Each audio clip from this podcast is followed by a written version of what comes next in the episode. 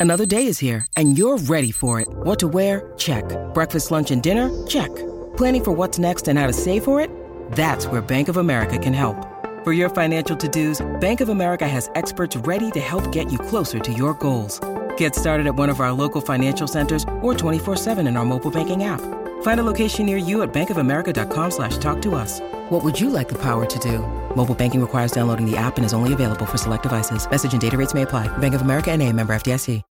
When you need mealtime inspiration, it's worth shopping Kroger, where you'll find over 30,000 mouthwatering choices that excite your inner foodie. And no matter what tasty choice you make, you'll enjoy our everyday low prices, plus extra ways to save, like digital coupons worth over $600 each week. You can also save up to $1 off per gallon at the pump with fuel points. More savings and more inspiring flavors make shopping Kroger worth it every time. Kroger, fresh for everyone. Fuel restrictions apply. The following is an iHeartRadio podcast. The Soundtrack Show will begin in five, four, three. In 1985, one of the most significant composers in film music emerged out of a rock band with a very unique and exciting sound. This is The Soundtrack Show.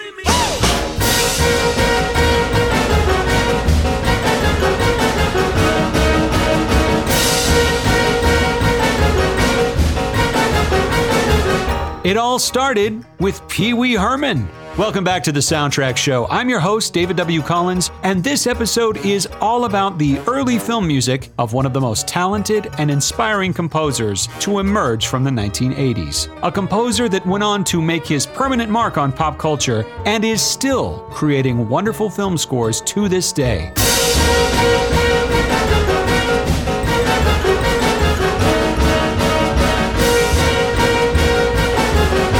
His name, of course, is Danny Elfman, and his story is as fascinating as his music. Part avant garde theater performer, part rock star, part songwriter, part film composer, a multi instrumentalist, and incredible singer.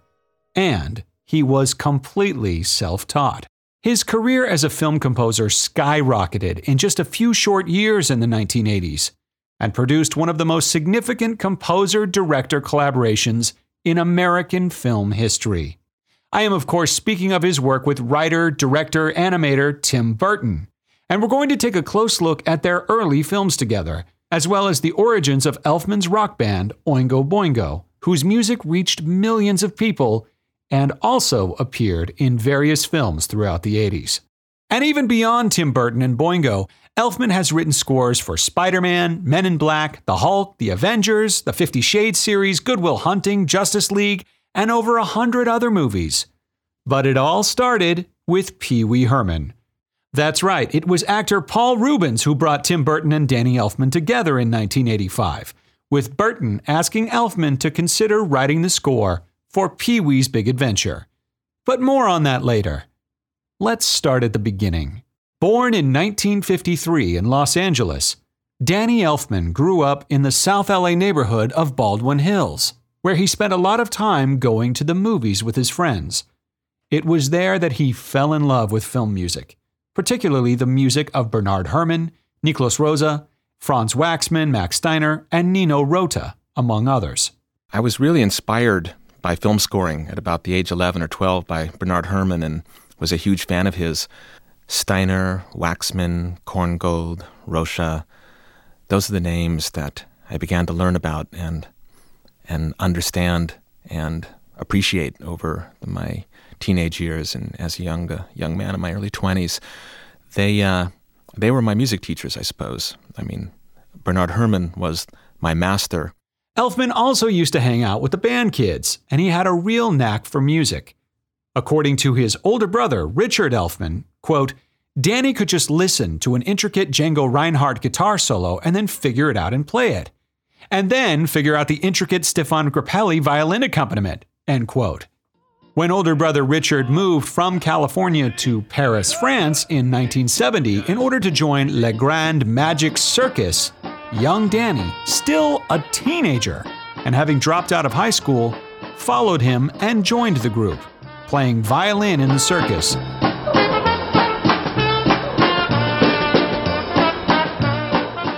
After touring with him all summer, Danny decided to embark on a tour of Africa for a year, foraging his musical way from West Africa across the continent to East Africa.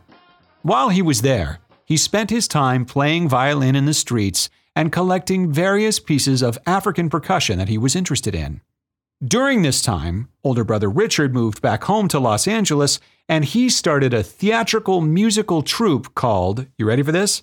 The Mystic Knights of the Oingo Boingo, a troupe that was very similar to Spike Jones or Frank Zappa, and which played together in Los Angeles all throughout the 1970s.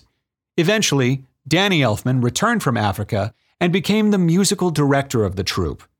Here's another quote from Richard Elfman quote, Danny returned from Africa and I installed him as our musical director. My guiding musical vision for the group was nothing contemporary we faithfully recreated great music that audiences could no longer hear live anymore. Cab Calloway, Duke Ellington, Django Reinhardt, Josephine Baker, and did totally original, off the wall compositions by Danny, including numbers using an array of percussion instruments that he and saxophonist Leon Schneiderman created for the group. End quote. I want to play a clip or two from the Mystic Knights of the Oingo Boingo, but before I do, I have to describe just some of the visuals of this group. First of all, many are in clown makeup, outlandish circus costumes, sometimes using absurd props like a gaseous rocket ship that sputters in time with the music, or a giant dragon, both of which were present when the group appeared on The Gong Show, by the way, and won. And they're surrounded by instruments Danny Elfman can be seen playing percussion, saxophone, piano, and other instruments, as well as singing and being the band leader. The visuals of seeing the Mystic Knights must have left quite an impression, and from what I can gather, it was a mixture of 1970s underground counterculture, totally fueled by the musical stylings of the past. Richard Elfman describes the group like this quote, The Mystic Knights of the Oingo Boingo was an eclectic musical theater troupe we performed in garish makeup. A typical show would contain music ranging from the 1890s to the 1950s, in addition to Danny's ethnic slash avant garde material. This version of the band employed as many as 15 musicians and dancers playing over 30 instruments. End quote. One other thing. As I play this material, try to keep Elfman's music for early Tim Burton films in your mind as you listen.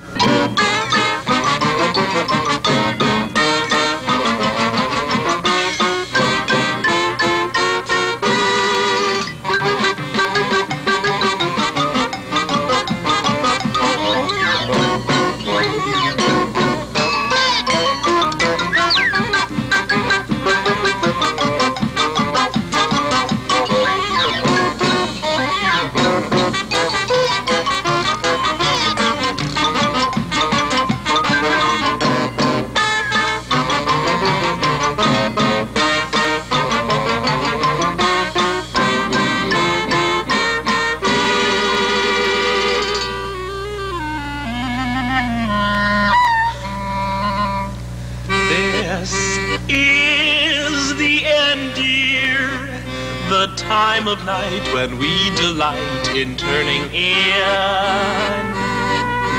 But please remember, it's not goodbye, but just until we meet again.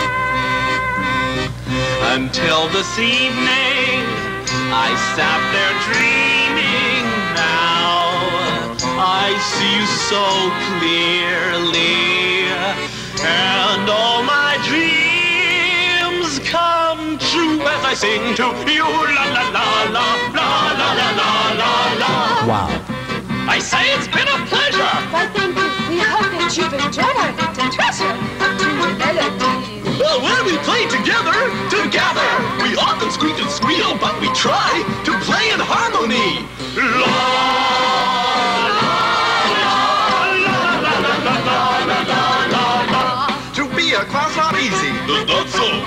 Why it requires lots of pep and audibilities. How often must I tell you? The Oingo Boingos are not clowns, they're spacemen. So that's your trick, I see.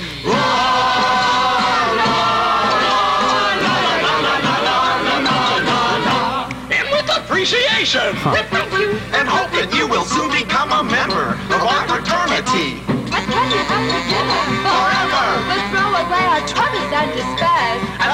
We turn green. And so, my friends, before you leave, we'd like to say goodbye. And hope that you've enjoyed your piece of Oingo Boingo pie. Some people call us crazy, but as you can plainly see, we're not the least bit crazy, we're as normal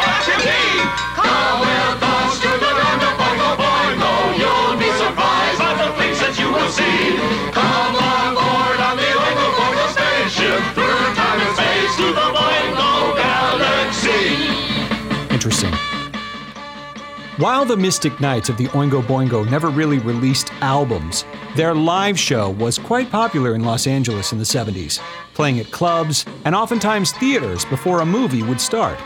Online, I actually found a few accounts of members of the audience who saw the Mystic Knights of the Oingo Boingo back in the 70s and listened to the scenes that they describe. Here's one quote, Back in the mid 70s, I lived in LA, San Fernando Valley. Every Sunday afternoon, I would drive down to Culver City to dine at Tito's Tacos. Then I would head up to the Venice Fox Theater to catch whatever movies were playing, and most of the time, the Mystic Knights of the Oingo Boingo would open for the movies. One of the most perfect Sunday afternoons was Tito's, the Mystic Knights of the Oingo Boingo, and Pink Flamingos, which is a John Waters film. Life does not get any more surreal than that. I was fortunate to see them live many times. Here's another one quote, Back in the mid 70s, I lived in Huntington Beach, California. There used to be a small venue music theater on PCH, which is the Pacific Coast Highway, in downtown Huntington Beach called the Golden Bear. From time to time, they would feature the Mystic Knights of the Oingo Boingo. Danny Elfman was the fire breather in the act, and he would stand in the median of the divided road, the Pacific Coast Highway, and do his flame breathing as cars passed by. End quote. That's right, I've actually read several accounts that says that Danny Elfman knew how to be a fire breather and would do it in the middle of the freeway in order to promote the show. That's amazing. Now, around 1979, the group has been going for several years at this point. Older brother Richard Elfman, who started the group, decided to leave the band to pursue filmmaking. And he left the leadership of the Mystic Knights to his younger brother Danny, who was already the music director. But Richard did enlist the band for his feature film directorial debut. The result is a cult film called The Forbidden Zone, with honestly some objectionable content. But it's significant because it is technically the first time Danny Elfman ever wrote a film score. Now, around this same time, Danny Elfman also decided to change the band for a couple of reasons. One, He's mentioned that the amount of gear that they were having to haul around at that time between various instruments and costumes, not to mention personnel, practically required a semi truck. He wanted a more pared down version of the band moving forward. Reason number two, he became interested in a style of music called ska with the emergence of bands like Madness and XTC. Ultimately, he shortened the name of the band to just simply Oingo Boingo, an eight piece band consisting of guitar, bass, drums, keys, vocals, and a three piece horn section. After creating an EP, they quickly got a record deal, and their early music was ferocious.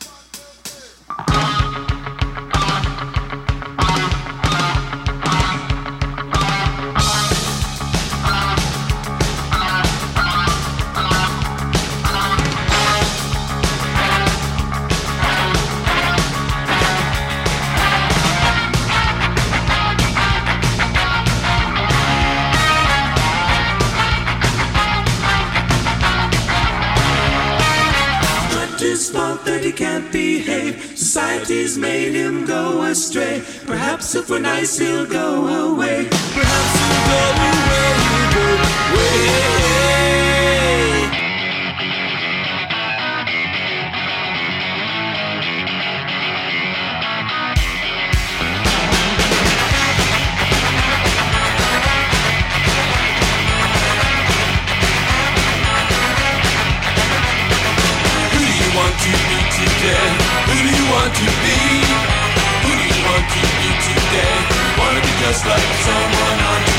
Released a few great albums in the early 80s, but in 1985, everything changed.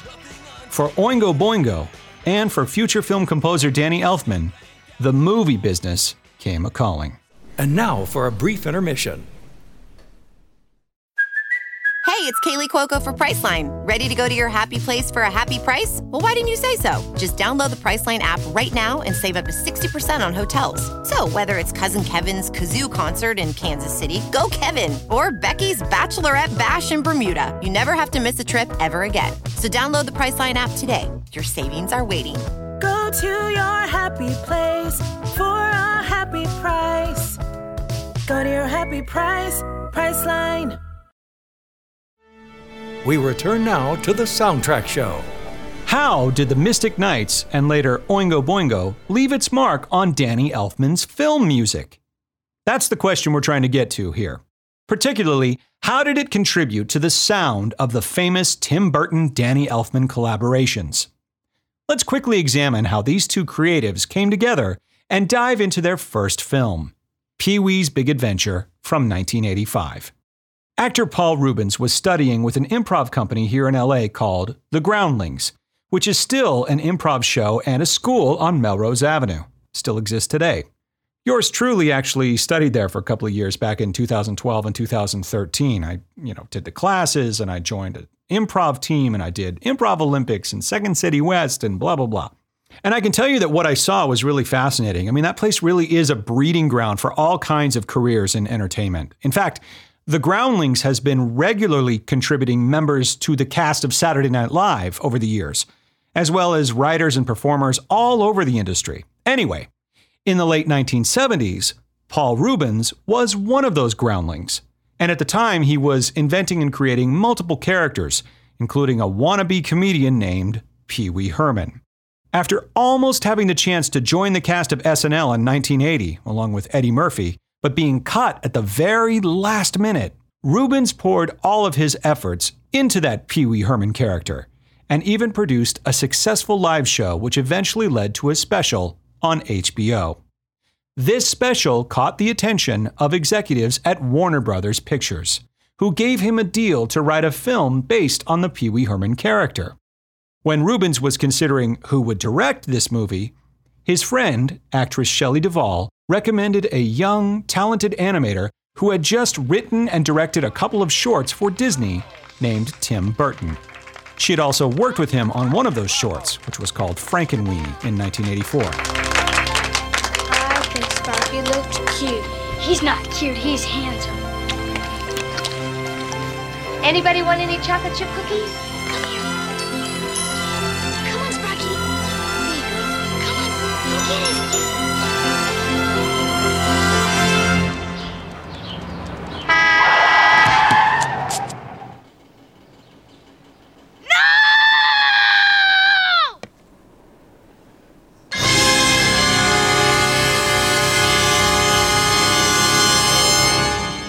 Reubens, who had already seen Vincent, his other short, watched Frankenweenie and immediately was taken by it so much that he wanted him to direct because of his bold, strong art direction and aesthetic. There was so much style behind the other two things that that I had seen, Vincent and Frankenweenie. I mean, that was that was immediately when I uh, I had seen actually I, I had seen Vincent, I believe, on television.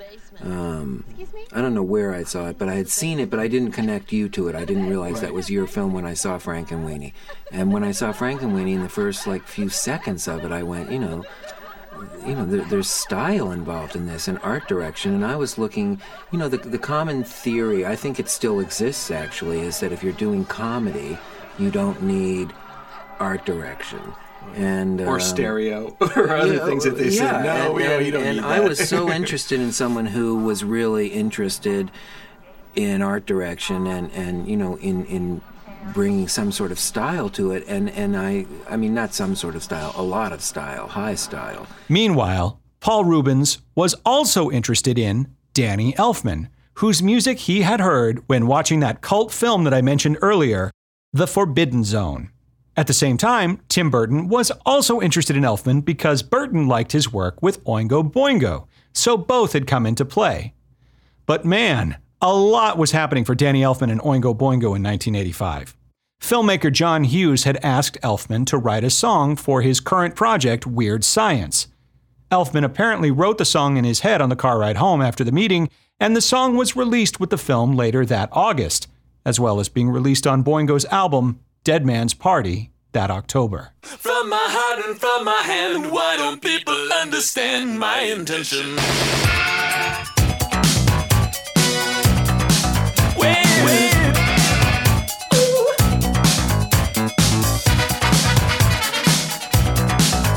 Weird science, elastic tubes and pots and pans, bits and pieces and magic from the hand are making weird science.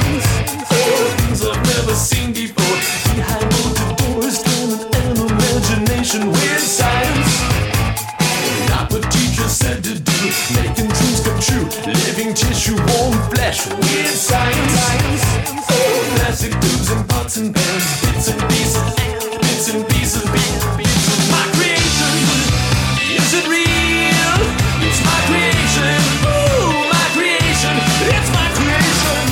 That song went on to be a huge hit for Oingo Boingo and is one of the first major film credits of Elfman's career.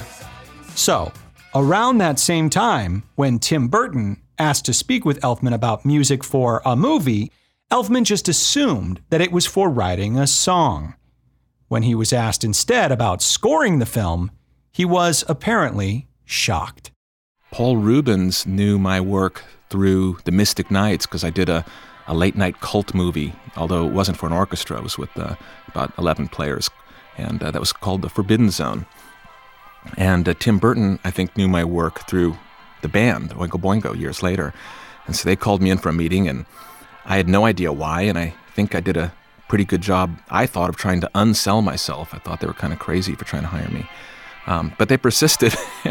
and uh, in short, I ended up going home and doing a demo of an idea. I didn't know what it meant or why. I didn't think too much of it, sent it off. And that demo ended up becoming later recorded as the main titles to Pee Wee's Big Adventure. You got to realize I was terrified when I started this movie. I was really convinced that I was going to destroy their movie. And uh, I finally had, after many sleepless nights, I decided, what the hell, if they're willing to take the chance, I will go ahead and destroy their movie with my music. Man, it's wild to hear such a successful film composer speak so candidly about his self doubt. It just goes to show how easy it is to take these kinds of creative projects for granted as an audience member. Anyway, he goes on to describe what it was like getting back up to speed and learning how to score a movie. I am completely self taught. I never had any musical training at all. Funny that I went to CalArts as a non student around the same time that Paul Reubens and Tim Burton were there, but we never met. And uh, since I never paid tuition, I think I was kind of hiding out down in the, the ethnic music department. But in the Mystic Knight days, I taught myself to write because we started doing these very elaborate pieces. And my uh, my great triumph was my Oingo Boingo Piano Concerto number one and a half. And uh, after that, the the the theater group disbanded, and um, I didn't write again for six years or something like that. And suddenly, I get this movie. And at the point when I left the Mystic Knights, my writing, I was able to communicate what I wanted, but it was far from slick composition, and uh, I had to retrain myself from scratch. The first week was a real s- stay up all night sweating kind of a thing because I had to go back and tell myself, I used to do this, I used to do this, I can do it again, I could do it again. And uh, it was really scary until finally I started remembering, oh, yeah, yeah, yeah, that's how it works. And um, like I said, thank God it was such a simple score because um, it enabled me to find my footing again and get back to where I was six years previously when I was able to get music down on paper. What he ended up producing, however, was a score that was so intriguing, so fresh, that I remember it sticking in my head even as a kid. When I was a kid, I'd never heard music like that before. And when it was combined with Tim Burton's art direction and the comedy and writing of Paul Reubens, what you ended up having is this zany, off kilter, and ironic comedy. Like on the surface, it feels like a kid's movie, but it's actually both a kid's movie and a strange satire of a kid's movie, with adult gags running through it. Let's go ahead and listen to the main theme of Pee Wee's Big Adventure, which all stemmed from a four track demo. This is the cue that started Danny Elfman's film career.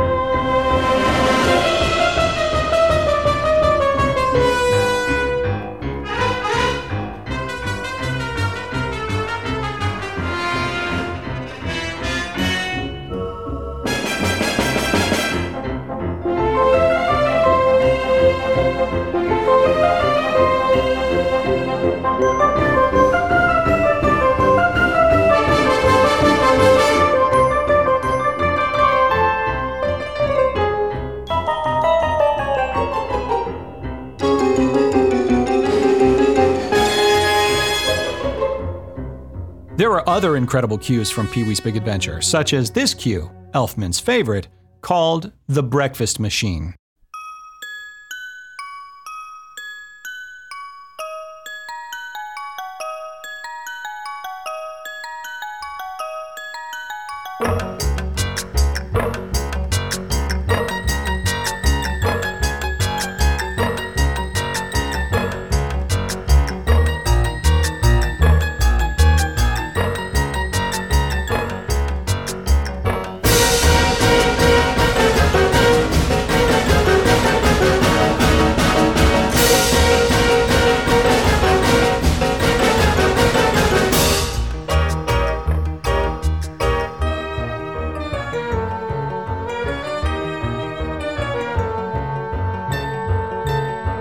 This really takes inspiration from a 1937 tune by Raymond Scott called Powerhouse.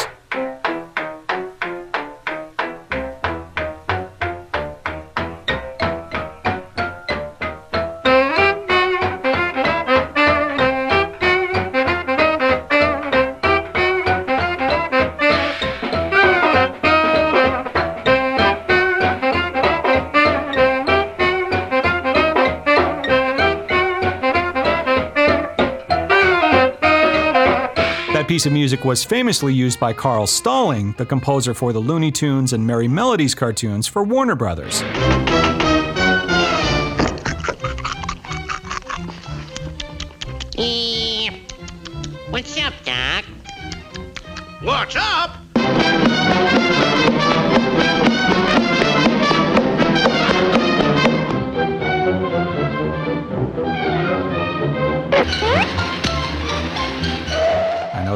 First heard it. I'm sure Elfman was the same way.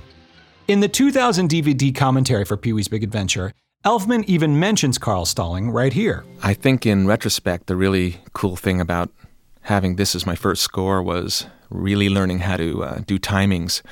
In a comedy like this, you have to catch so much.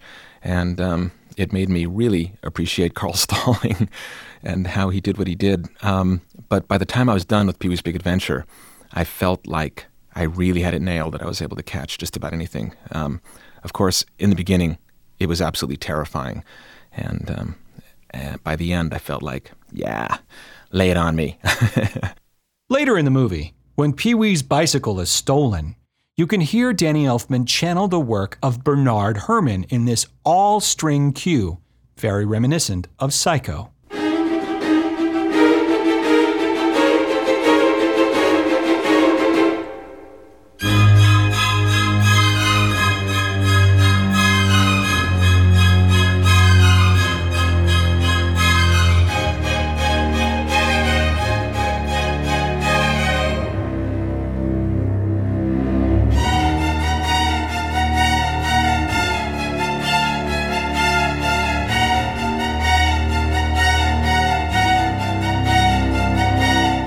And even later, you can even hear him quote Miss Gulch's theme or the Wicked Witch of the West theme written by Herbert Stothart for The Wizard of Oz.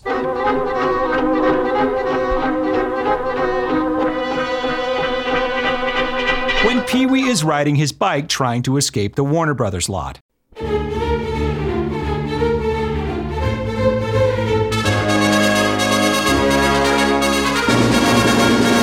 What you have here is Elfman bringing all of his love of film music to bear on Pee Wee's Big Adventure.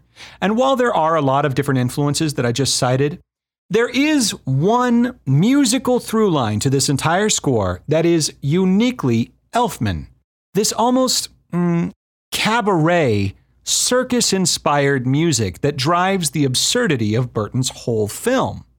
One possible explanation for this cabaret circus type of music is that it is inspired by the music of Italian composer Nino Rota, who, besides famously writing music for Romeo and Juliet and the Godfather movies, is closely associated with Italian director Federico Fellini and his comedies from the 1960s, such as La Dolce Vita or Eight and a Half.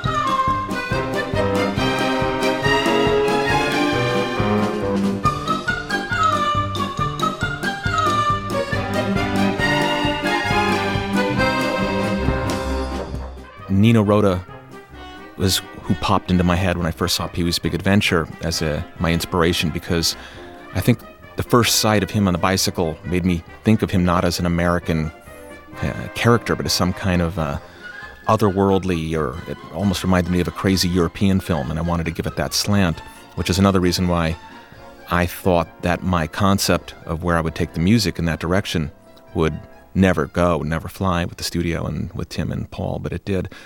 Tim Burton has this art direction that is part German expressionism. By the way, there's a great film from 1920 called The Cabinet of Dr. Caligari, which, if you look at the sets, they're these weird, twisted, expressionist painted sets that look like they're straight out of Beetlejuice or like a nightmare sequence from Pee Wee's Big Adventure.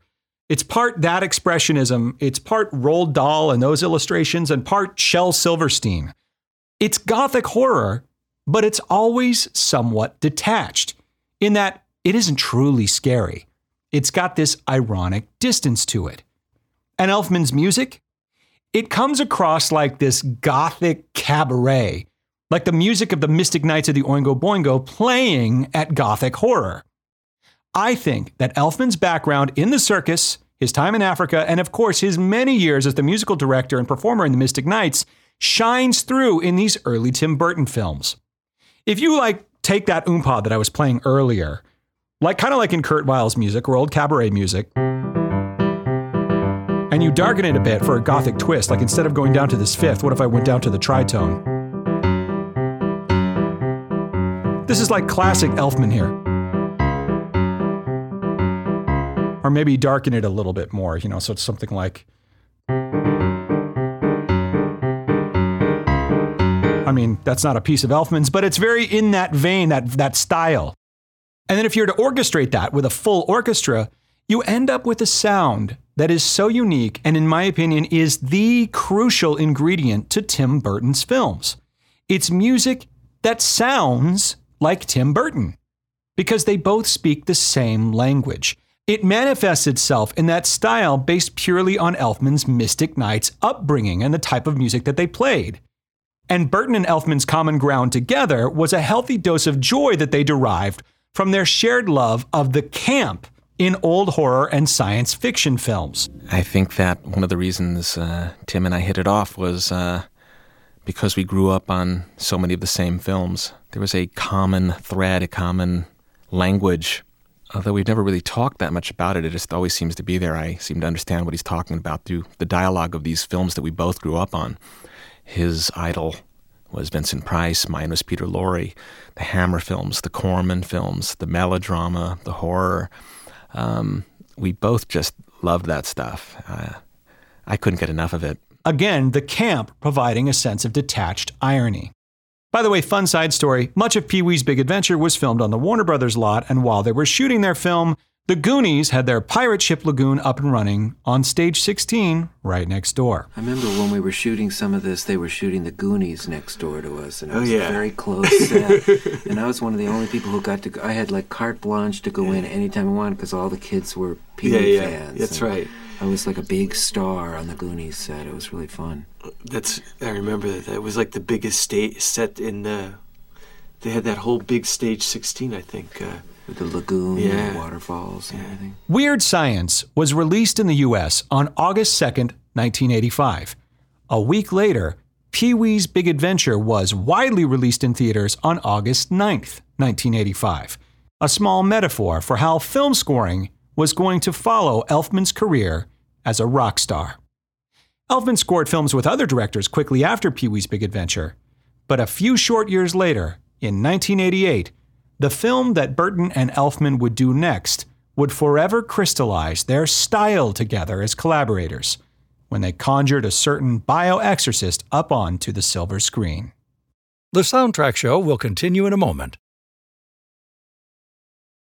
We return now to the soundtrack show. My inspiration for this whole thing started about 11. I lived around the block from a, a movie theater in Baldwin Hills, California. It was called the Baldwin Hills Theater. And by my recollection, I spent about every weekend of my life there. I would sneak in the theater over and over again, and I would see movies five, six, seven times. And uh, I became a fan of film and film music as a teenager. I used to go two, three nights a week whenever I could get away to these repertory houses, and uh, they would play a different double bill every night of the week for a dollar a night. And uh, that was my continuing education because then I learned about uh, Polanski and Fellini and uh, all my other favorites, and uh, rediscovered Bernard Herrmann through Hitchcock's earlier movies, which I didn't see as a kid, and realized, of course, that that same name that I used to love seeing on the screen when I was a kid meant so much more, and that there was the, uh, many other sides to him, and he became the model of the perfect composer because I felt like he could do anything. He could do drama, he could do romance, he could do quirky comedy, he could play it light, he could play it heavy. It should be said, for the record, that Danny Elfman is more than just his collaboration with Tim Burton. While this is a very famous collaboration, he has more than proven himself able to do other diverse film scores, even back in the 1980s. Elfman was immediately off and running after Pee Wee's Big Adventure. In 1986, when Oingo Boingo was asked to participate in Rodney Dangerfield's comedy Back to School, Elfman gladly accepted, and they can be seen in a party scene in Dangerfield's dorm room playing their then current hit, Dead Man's Party.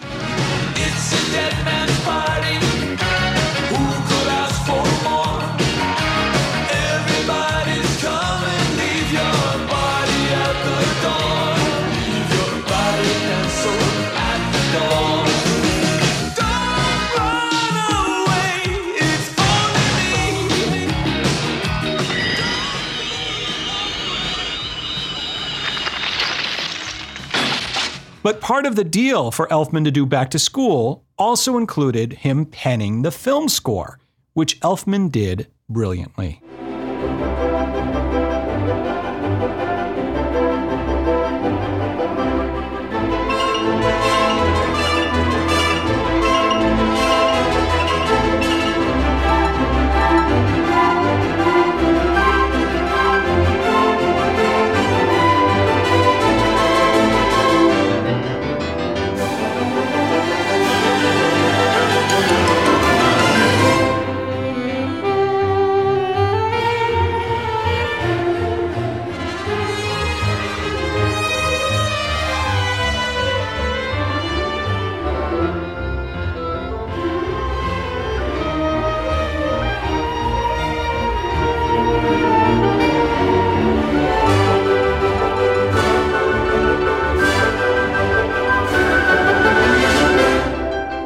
Other projects came his way, including Alfred Hitchcock Presents, Amazing Stories, Summer School starring Mark Harmon, and more. But in 1988, Tim Burton returned with the film that really solidified his artistic direction, and Elfman's as well. The film is Beetlejuice, starring Alec Baldwin, Geena Davis, and Michael Keaton. I want to play the opening musical sequence of Beetlejuice, and let's notice how much Elfman's writing and his Tim Burton musical style had matured in just three short years.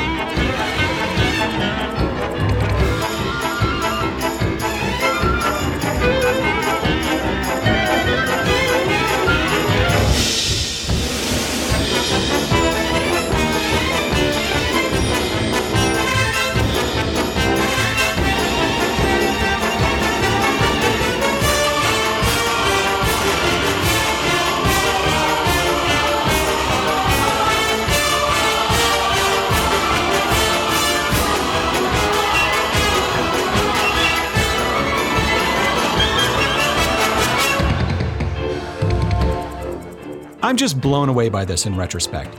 Here we have what I like to coin as a fully realized Doom-pah. And it captures the wackiness that is present in Michael Keaton's performance, the gloomy nature of the story, but also the tongue in cheek camp that is present in the horror. It's amazing how much tone is being so accurately and clearly expressed on screen. Even as a kid, I immediately got it. It's spooky, but it's also kind of funny in a detached sort of way.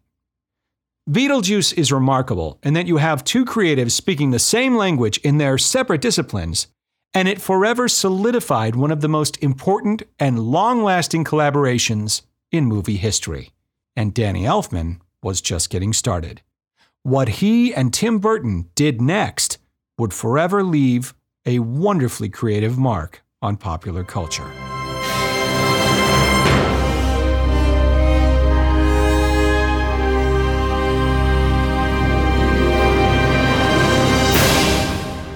Thank you so much for all your comments on social media and, of course, your emails. I read every single one. Please drop us a line at soundtrackshowpodcast at gmail.com or follow us on Facebook and Instagram at soundtrackshowhsw or on Twitter at soundtrackhsw. I'm also on Twitter and Instagram at David W. Collins. Thank you.